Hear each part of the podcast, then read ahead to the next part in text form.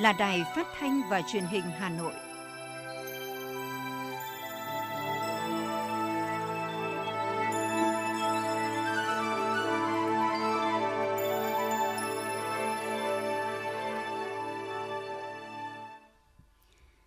Kính chào quý vị các bạn. Bây giờ là chương trình thời sự của Đài Phát thanh và Truyền hình Hà Nội, đang được phát trực tiếp trên sóng phát thanh tần số FM 90 MHz. Trưa nay thứ sáu ngày 29 tháng 10 có những nội dung chính sau đây.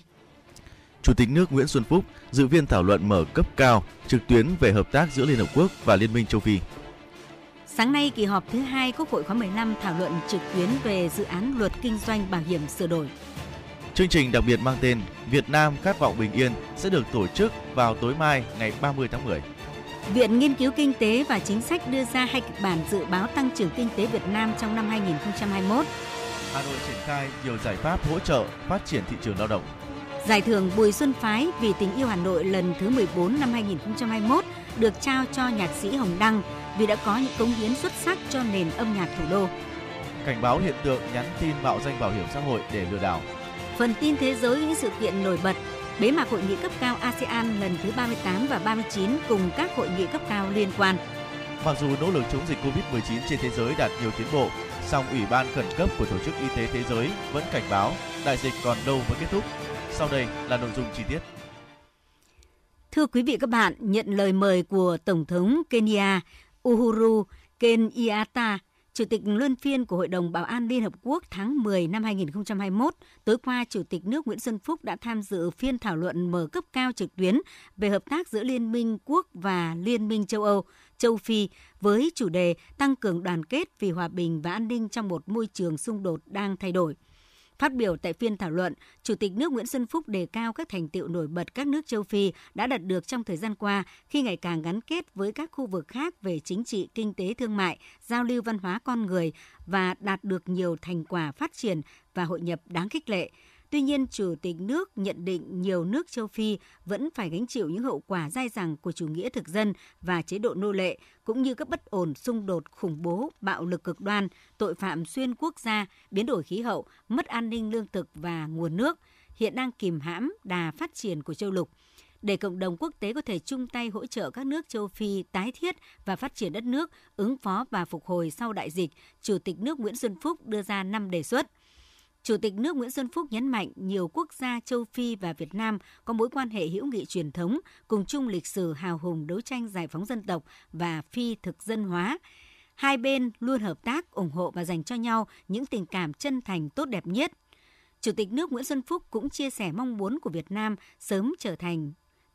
quan sát viên của Liên minh châu Phi.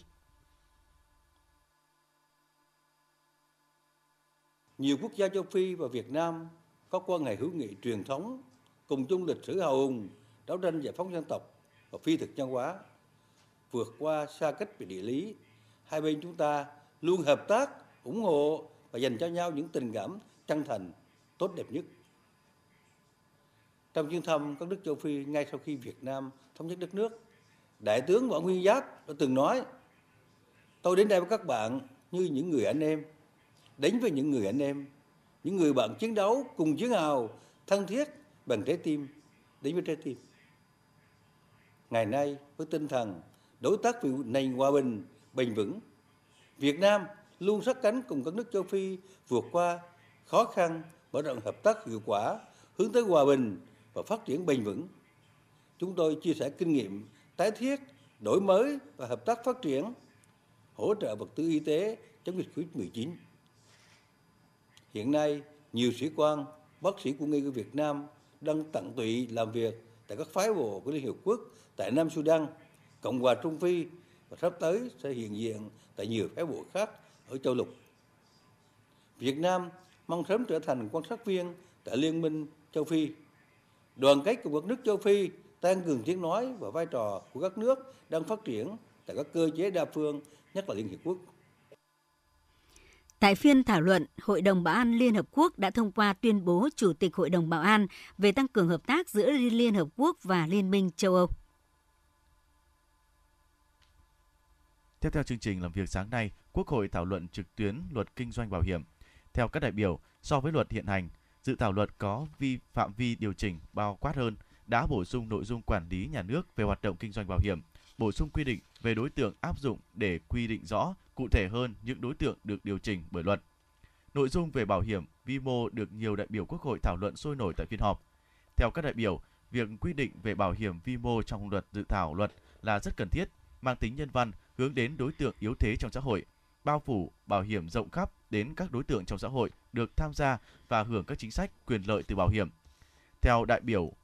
Điều Huỳnh Sang, đoàn Bình Phước, xét về mặt pháp lý của các tổ chức tương hỗ quy định tại dự thảo luật chưa được chặt chẽ, không cụ thể về ngăn ngừa rủi ro. Trong khi đó, đây là lĩnh vực có nhiều tiềm năng phát triển. Đối tượng tham gia rất đông và nếu có rủi ro thì tác động rất lớn đến xã hội. Dự thảo luật là giao chính phủ quy định về điều kiện cấp phép thành lập và hoạt động, tổ chức hoạt động, quản trị rủi ro, hoạt động nghiệp vụ, chế độ tài chính và quản lý nhà nước đối với tổ chức tương hỗ cung cấp bảo hiểm vĩ mô. Tôi rất băn khoăn với quy định à, về cái à, bảo hiểm vĩ mô như trong dự thảo luật vì đây là một vấn đề mới nhưng trong dự thảo luật chỉ mới quy định ở hai điều nhằm tạo điều kiện thu hút cá nhân, tổ chức tham gia cung cấp dịch vụ bảo hiểm cho người nghèo, quy định về loại hình tổ chức, các điều kiện cấp phép để tổ chức bảo hiểm vi mô có thể đăng ký thành lập được. Các loại hình bảo hiểm vi mô giúp cho người nghèo có nhiều lựa chọn hơn, định hướng về việc thành lập xã hội, doanh nghiệp xã hội trong lĩnh vực kinh doanh bảo hiểm vi mô phù hợp với xu thế của đất nước. Đồng tình với quan điểm này, đại biểu Lâm Văn Đoan, đoàn Lâm Đồng cho rằng cần có chính sách khuyến khích để hỗ trợ phát triển bảo hiểm vi mô. Nghiên cứu ban hành cơ chế chính sách khuyến khích phát triển các sản phẩm bảo hiểm vi mô cho người nghèo, người thu nhập thấp. Trong đó có chính sách khuyến khích hợp tác các doanh nghiệp, các tổ chức bảo hiểm vi mô và các tổ chức công nghệ tài chính nhằm tăng cường ứng dụng công nghệ để đơn giản hóa ờ, thủ tục dịch vụ thuận lợi với chi phí thấp cho người nghèo, người dân ở khu vực nông thôn, nông dân. Kinh nghiệm quốc tế cho thấy việc ứng dụng các công nghệ vào đóng hưởng bảo hiểm vi mô sẽ góp phần nhanh gọn, đúng đối tượng chuyển hỗ trợ bằng nhiều kênh khác nhau và trong đó ứng dụng công nghệ thông tin sẽ góp phần giảm chi phí và tăng cái hiệu quả tiếp cận của người dân. Về hệ thống cơ sở dữ liệu thông tin thị trường bảo hiểm, các đại biểu đề nghị cơ quan soạn thảo bổ sung đánh giá tác động về chi phí, việc sử dụng ngân sách nhà nước, chi phí từ các nguồn khác nếu có trong trường hợp đầu tư xây dựng cơ sở dữ liệu về kinh doanh bảo hiểm, vì vấn đề này chưa được đánh giá tác động khi xây dựng hồ sơ dự án luật. Đại biểu Phạm Thị Thanh Mai, Phó trưởng đoàn đại biểu Quốc hội thành phố Hà Nội nêu ý kiến để cho nó uh, rõ ràng cũng như là người được tham gia bảo hiểm, người mua bảo hiểm uh, xác định được những cái uh, thông tin này uh, hoàn toàn có thể được bên kinh doanh bảo hiểm cung cấp cho các cơ quan uh, theo yêu cầu uh, các chủ thể uh, của cơ quan nhà nước theo yêu cầu mà thực hiện trong uh, luật. Um, thì rất cần phải bổ sung vào hợp đồng của bảo hiểm để làm rõ người được tham gia bảo hiểm và người mua bảo hiểm cũng biết là ngoài những cái phạm vi Ờ, cá nhân thông tin mà chỉ khi được ờ, sự đồng ý của người mua hoặc người được bảo hiểm mới được cung cấp, thì còn có một chủ thể, các chủ thể của cơ quan nhà nước ờ, yêu cầu thì khi cung cấp cũng cần phải có được trong cái hợp đồng bảo hiểm để tránh những cái tranh chấp sau này khi mà những cái thông tin về bảo mật cá nhân được bên kinh doanh bảo hiểm, các doanh nghiệp bảo hiểm báo cáo cho cơ quan nhà nước có thẩm quyền theo quy định. Nhiều ý kiến đại biểu đề nghị cơ quan soạn thảo tiếp tục nghiên cứu ra soát để luật hóa tối đa các quy định của văn bản, dưới luật đã được kiểm nghiệm và áp dụng ổn định trong thực tiễn, nhưng cũng không quy định quá chi tiết cụ thể những nội dung có thể biến động, ảnh hưởng đến tính ổn định của luật.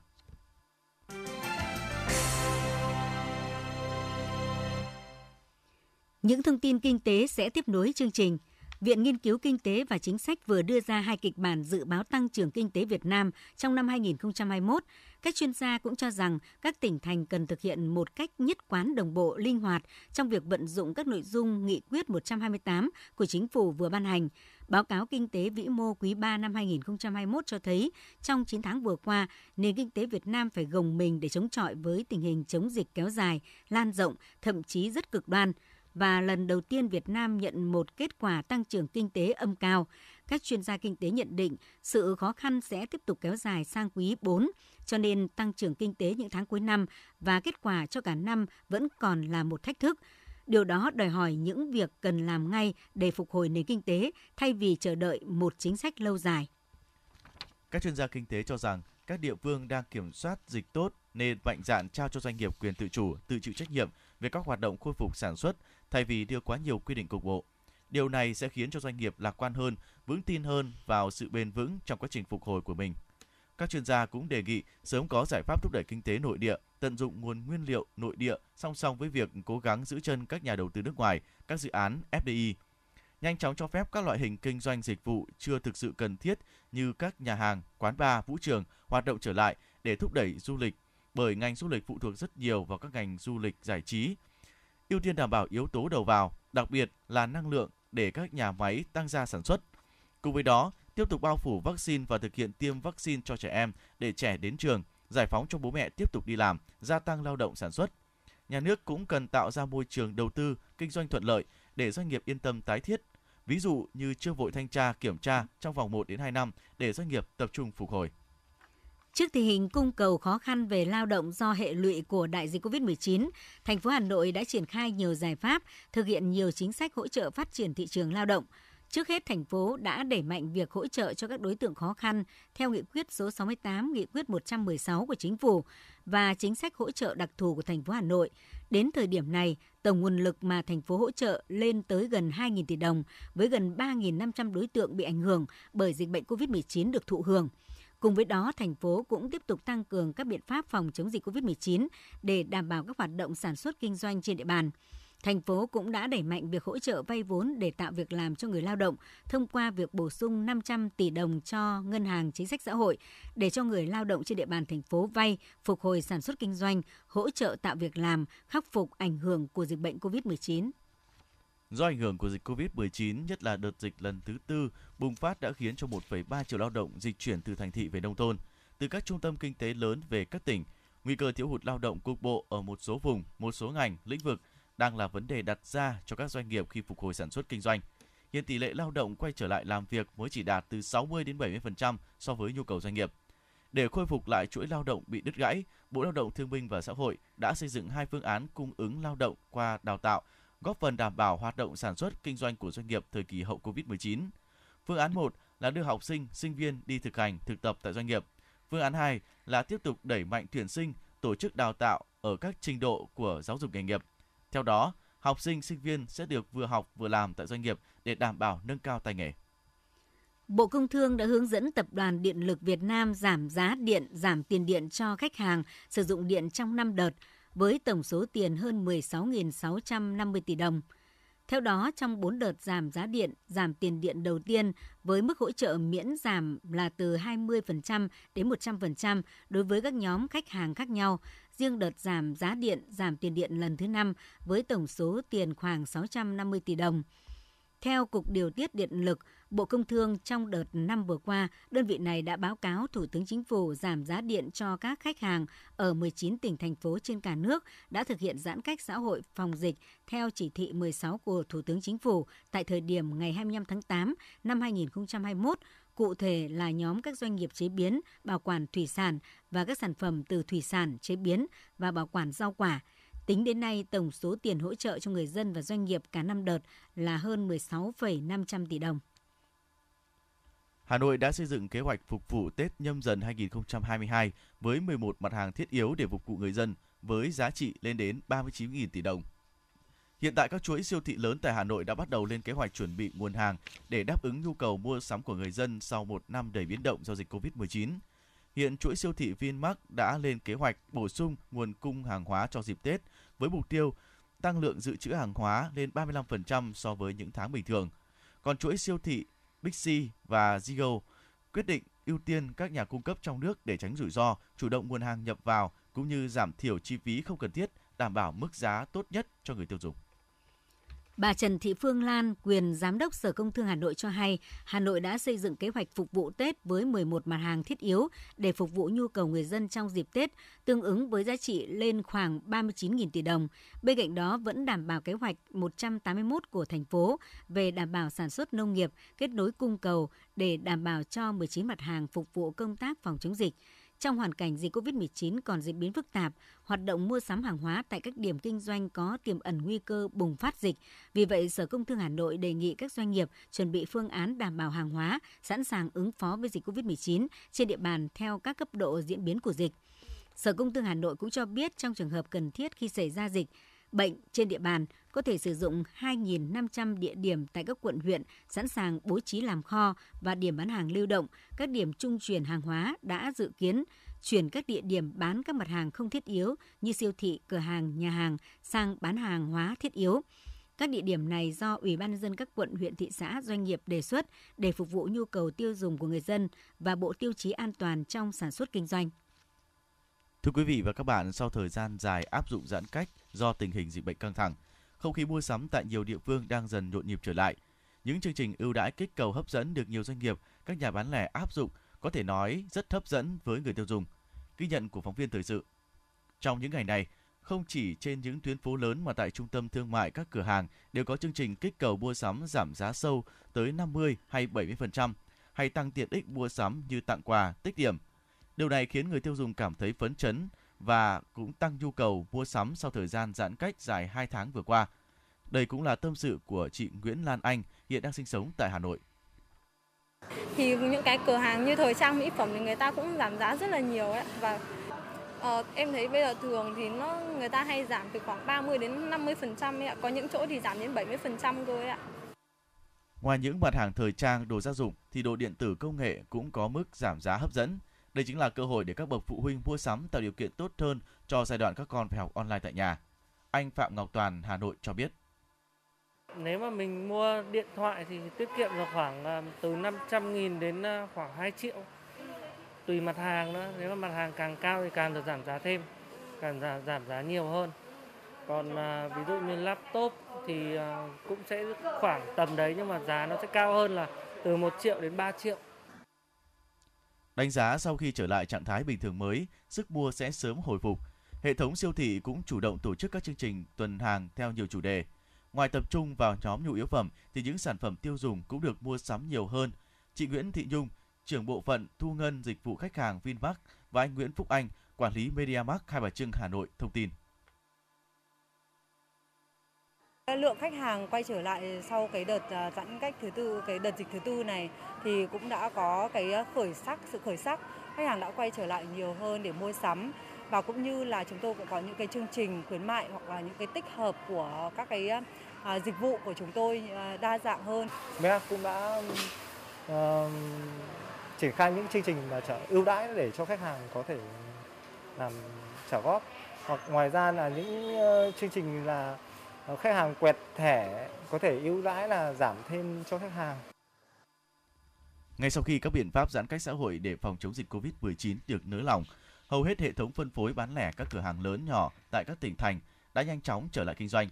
Theo Bộ Công Thương, tổng mức bán lẻ hàng hóa và doanh thu dịch vụ tiêu dùng tháng 9 năm 2021 tăng 6,5% so với tháng 8 trước đó. Không khí thị trường bán lẻ dần sôi động trở lại.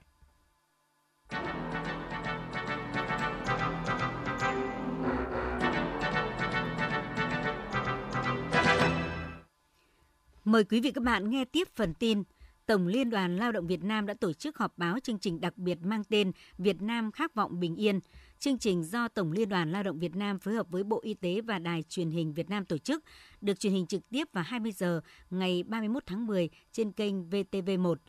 Chương trình khắc họa sự khốc liệt của dịch bệnh, quyết tâm đồng lòng của cả hệ thống chính trị, mọi tầng lớp nhân dân chiến đấu vì dịch bệnh dưới sự lãnh đạo của Đảng, điều hành của nhà nước, tôn vinh những hy sinh, những sáng kiến sáng tạo, ý chí quyết tâm, dám nghĩ dám làm của lực lượng tuyến đầu, cụ thể là những đoàn viên, là cán bộ, nhân viên y tế và cán bộ công đoàn các cấp – những thời khắc khó quên đó là nguồn cảm hứng để cất lên những giai điệu nơi tuyến đầu, để mãi ghi nhớ một giai đoạn khó khăn cả nước đồng tâm, đồng sức, đồng lòng dưới sự lãnh đạo của Đảng, những quyết sách của chính phủ cùng vượt qua những thời khắc cam go nhất, hy vọng về một cuộc sống bình yên trở lại. Tại chương trình, Tổng Liên đoàn Lao động Việt Nam sẽ tổng kết trao giải thưởng cuộc thi sáng tác ca khúc Giai điệu nơi tuyến đầu và cuộc thi video clip Thời khắc khó quên.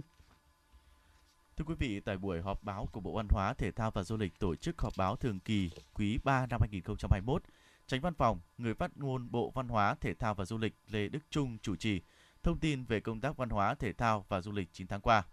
Cụ thể, về lĩnh vực văn hóa, có thêm 21 di tích được xếp hạng di tích quốc gia, 31 di sản được ghi danh vào danh mục di sản văn hóa phi vật thể quốc gia.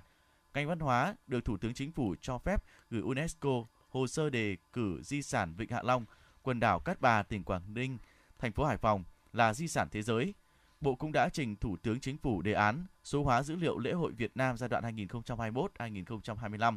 chương trình chuyển đổi số ngành thư viện đến năm 2025, định hướng đến năm 2030. 9 tháng năm 2021, Thể thao Việt Nam đã phối hợp tổ chức 46 giải thể thao, 4 lớp tập huấn chuyên môn tham dự và đoạt nhiều giải quốc tế, một huy chương vàng, hai huy chương bạc,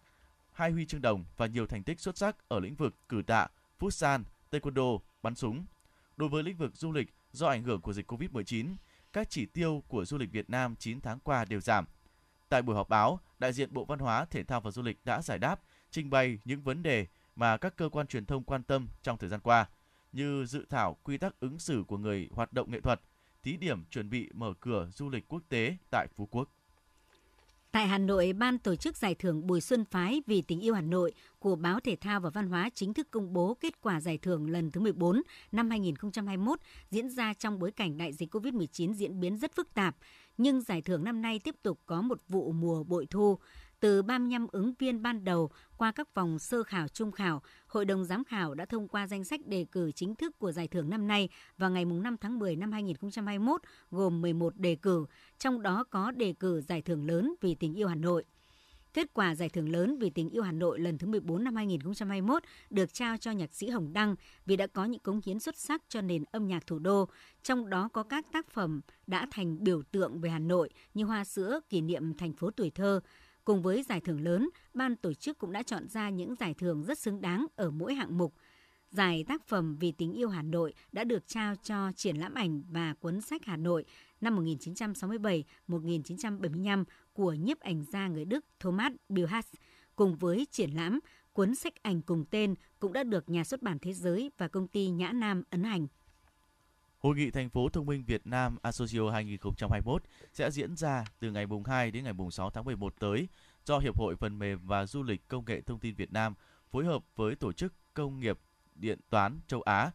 Châu Đại Dương đồng tổ chức theo hình thức trực tuyến. Hội nghị dự kiến có sự tham dự của trên 10.000 đại biểu trong nước và 24 quốc gia, nền kinh tế thành viên của Asocio. Hội nghị đặc biệt nhấn mạnh vào các xu hướng công nghệ hiện đại được ứng dụng trong lĩnh vực thành phố thông minh với 5 phiên chuyên đề: chính quyền số, bất động sản thông minh, khu công nghiệp thông minh, nền tảng, giải pháp số cho thành phố thông minh, startup với thành phố thông minh. Hội nghị sẽ chia sẻ thông tin, kinh nghiệm cũng như thảo luận hướng tới mục tiêu lan tỏa sức mạnh công nghệ trong việc phát triển thành phố thông minh, giúp nâng tầm chất lượng cuộc sống của người dân trong các khu đô thị, thành phố thông minh. Thực hiện các văn bản của cơ quan quản lý nhà nước, từ 6 giờ ngày 14 tháng 10, các tuyến buýt trên địa bàn Hà Nội bắt đầu hoạt động trở lại với tần suất phục vụ là 50% biểu đồ chạy xe, tương đương với 50% số lượt theo từng chuyến. Theo ghi nhận thực tế, so với thời điểm bắt đầu hoạt động trở lại, các lượng khách còn rất thưa thớt, thì cho đến nay, sau hơn một tuần, lượng khách đã dần tăng lên trên các tuyến buýt. Rõ ràng trong bối cảnh Hà Nội kiểm soát dịch COVID-19 hiệu quả như hiện nay, các hoạt động kinh tế xã hội đã dần trở lại trạng thái bình thường, nhu cầu người dân tham gia đi xe buýt nhiều lên. Hoàn toàn có thể kỳ vọng thời gian tới các tuyến buýt sẽ tăng thêm tần suất và thời gian phục vụ hơn nữa để người dân trên địa bàn thủ đô thuận tiện hơn khi tham gia giao thông. Gần đây trên địa bàn thành phố có tình trạng một số đối tượng mạo danh là cơ quan bảo hiểm xã hội nhắn tin cho người lao động để thông báo việc nhận tiền trợ cấp do bị ảnh hưởng dịch Covid-19. Theo Bảo hiểm xã hội thành phố, Bảo hiểm xã hội Việt Nam đang thực hiện hỗ trợ đối với người lao động, người sử dụng lao động bị ảnh hưởng dịch Covid-19 từ quỹ bảo hiểm thất nghiệp theo nghị quyết số 116 của chính phủ và quyết định số 28 của Thủ tướng Chính phủ. Do đó một số đối tượng lợi dụng sơ hở để nhắn tin cho người lao động với nội dung bạn chưa nhận được trợ cấp Covid-19, vui lòng đăng nhập vào để lấy. Quá hạn sẽ không được chấp nhận. Trước vụ việc trên, Bảo hiểm xã hội thành phố Hà Nội khẳng định tin nhắn trên là lừa đảo Cơ quan Bảo hiểm xã hội Hà Nội khuyến nghị người lao động cần nâng cao cảnh giác, thời gian nhận hỗ trợ từ quỹ bảo hiểm thất nghiệp là đến hết ngày 31 tháng 12 năm 2021. Vì vậy tuyệt đối không thực hiện bất kỳ yêu cầu nào, nhất là không nhấn chuột vào bất kỳ đường dẫn nào nếu không có khả năng sẽ bị lộ thông tin cá nhân và bị hack tài khoản. Trước đây tôi thích ăn đồ mặn, vợ tôi kêu ca nhưng tôi không nghe. Hai năm trước tôi phải nhập viện vì một cơn đột quỵ do huyết áp quá cao. Bác sĩ nói một trong những nguyên nhân chính của căn bệnh là tôi ăn nhiều đồ mặn. Căn bệnh này không chỉ làm khổ tôi mà còn biến tôi trở thành gánh nặng cho gia đình. Ăn nhiều muối, bột canh, hạt nêm, nước mắm, nước tương có thể dẫn đến tăng huyết áp và đột quỵ. Tổ chức Y tế Thế giới khuyến cáo chỉ nên ăn dưới 5 gram muối mỗi ngày, nhưng chúng ta hiện đang ăn gấp đôi số lượng đó. Giảm một nửa lượng muối ăn ngày bằng cách cho bớt muối, chấn nhẹ tay, giảm ngay đồ mặn. Xin chuyển sang phần tin thế giới. Sau 3 ngày họp trực tuyến dưới sự chủ trì của Brunei, nước giữ cương vị Chủ tịch Hiệp hội các quốc gia Đông Nam Á ASEAN năm 2021, Hội nghị cấp cao ASEAN lần thứ 38 và 39 cùng các hội nghị cấp cao liên quan đã khép lại chiều tối ngày hôm qua. Những nội dung được bàn thảo, nhất trí và thông qua tại các hội nghị đã thể hiện quyết tâm của ASEAN cùng nhau vượt qua nhiều khó khăn thách thức trong bối cảnh tình hình khu vực và quốc tế tiếp tục có những diễn biến phức tạp, đặc biệt dịch bệnh COVID-19 vẫn bùng phát, ảnh hưởng nghiêm trọng đến tiến trình phục hồi, phát triển kinh tế của các nước trong khu vực. Kết quả đạt được tại các hội nghị cũng một lần nữa khẳng định năng lực, vị trí và vai trò trung tâm của ASEAN trong nhiều vấn đề khu vực và quốc tế. Quốc hội Bồ Đào Nha đã bác bỏ dự thảo ngân sách của chính phủ. Đây là lần đầu tiên kể từ năm 1974, Quốc hội Bồ Đào Nha bác dự luật dự thảo ngân sách của chính phủ. Động thái này được cho là báo hiệu khả năng diễn ra một cuộc bầu cử sớm ở nước này. Việc Quốc hội Bồ Đào Nha báo dự thảo ngân sách của chính phủ sẽ không kích hoạt một cuộc bầu cử sớm. Tuy nhiên, Tổng thống Marcelo Rebelo de Sousa có quyền giải tán quốc hội với tư cách người hòa giải khủng hoảng. Ông cảnh báo sẽ kêu gọi tiến hành bầu cử sớm nếu kế hoạch chi tiêu của chính phủ không được Quốc hội thông qua. Tuy nhiên, trước khi giải tán Quốc hội và ấn định ngày bầu cử, Tổng thống phải tham khảo ý kiến của các đảng chính trị và Hội đồng Nhà nước về kế hoạch này. Pháp đã công bố một danh sách các biện pháp trừng phạt có thể được áp dụng từ ngày 2 tháng 11 tới nếu không đạt được tiến triển như kỳ vọng trong tranh chấp về đánh cá hậu Brexit với Anh. Phản ứng trước các động thái của Pháp, một người phát ngôn chính phủ Anh bày tỏ thất vọng và cũng tuyên bố sẽ chuyển những quan ngại về các biện pháp trừng phạt này tới Ủy ban châu Âu và chính phủ Pháp. Một số nước triển khai chương trình tiêm chủng tăng cường. Chính phủ Italia cho biết có thể cho phép toàn dân được tiêm mũi vaccine tăng cường từ tháng 1 năm 2022. Bộ Y tế Tây Ban Nha thông báo kế hoạch tiêm mũi vaccine tăng cường của hãng Pfizer hoặc Moderna cho những người đã tiêm mũi 1 bằng vaccine của hãng J&J. Với khoảng 88,5% dân số đã được tiêm chủng đầy đủ, Tây Ban Nha là một trong những nước có tỷ lệ tiêm chủng ngừa COVID-19 cao nhất ở châu Âu. Trong khi đó, tại châu Á, trong nỗ lực nhanh chóng mở cửa trở lại đất nước, Campuchia sẽ chính thức triển khai cơ chế hộp cát, mô hình thử nghiệm mở cửa du lịch. Theo đó, từ ngày 30 tháng 11 tới, các tour miễn cách ly được phép hoạt động đối với những du khách quốc tế đã tiêm đủ liều vaccine ngừa COVID-19 tới các địa danh du lịch nổi tiếng. Hàn Quốc cho biết từ tháng 11 tới, các sân bay thuộc các tỉnh, thành phố ở Hàn Quốc sẽ tái khởi động các chuyến bay quốc tế trong bối cảnh tỷ lệ tiêm chủng tăng cao. Quyết định này được đưa ra ngay sau khi chính phủ Hàn Quốc công bố lộ trình 3 giai đoạn tiến tới sống chung với Covid. Mặc dù nỗ lực chống dịch COVID-19 trên thế giới đạt nhiều tiến bộ nhờ tăng cường tiêm chủng và áp dụng các phương pháp điều trị phù hợp, song Ủy ban khẩn cấp của Tổ chức Y tế Thế giới vẫn cảnh báo đại dịch còn lâu mới kết thúc. Cảnh báo được đưa ra dựa trên phân tích tình hình hiện tại và các mô hình dự báo của Tổ chức Y tế Thế giới, kêu gọi nghiên cứu sâu hơn về vaccine thế hệ tiếp theo và các phương pháp chuẩn bị chuẩn đoán điều trị. Trong bối cảnh phần lớn người trưởng thành đều đã được tiêm ít nhất một mũi vaccine ngừa COVID-19, nhiều quốc gia đã lên kế hoạch tiêm chủng cho trẻ em từ 5 đến 11 tuổi. Qua đó thì giúp trường lớp mở cửa trở lại đón học sinh một cách an toàn. Cơ quan quản lý thực phẩm và dược phẩm Mỹ FDA đã nhận được khuyến nghị từ một hội đồng chuyên khoa chuyên gia độc lập trong nước về việc cho phép tiêm vaccine ngừa COVID-19 của Pfizer cho trẻ em từ 5 đến 11 tuổi. Hội đồng này khẳng định lợi ích của việc tiêm chủng vượt trội so với những rủi ro mà loại vaccine này đem lại. Việc cấp phép tiêm vaccine ngừa COVID-19 cho nhóm tuổi này là một thủ tục pháp lý quan trọng để Mỹ có thể tiếp cận tiêm chủng cho khoảng 28 triệu trẻ em, trong bối cảnh hầu hết các trường học đều hướng tới tổ chức học trực tiếp. Trong khi đó, tại châu Á, Bộ trưởng Y tế Indonesia đặt mục tiêu chương trình tiêm chủng vaccine phòng COVID-19 cho trẻ em từ 5 đến 11 tuổi sẽ được tổ chức vào đầu năm 2022 nếu các thử nghiệm lâm sàng được hoàn tất. Trung Quốc cũng đã bắt đầu tiêm vaccine ngừa COVID-19 của các hãng Sinovac và Sinopharm cho trẻ từ 3 đến 11 tuổi, trong bối cảnh nước này đang đối phó sự xuất hiện trở lại của biến thể Delta và một số ca mắc gia tăng.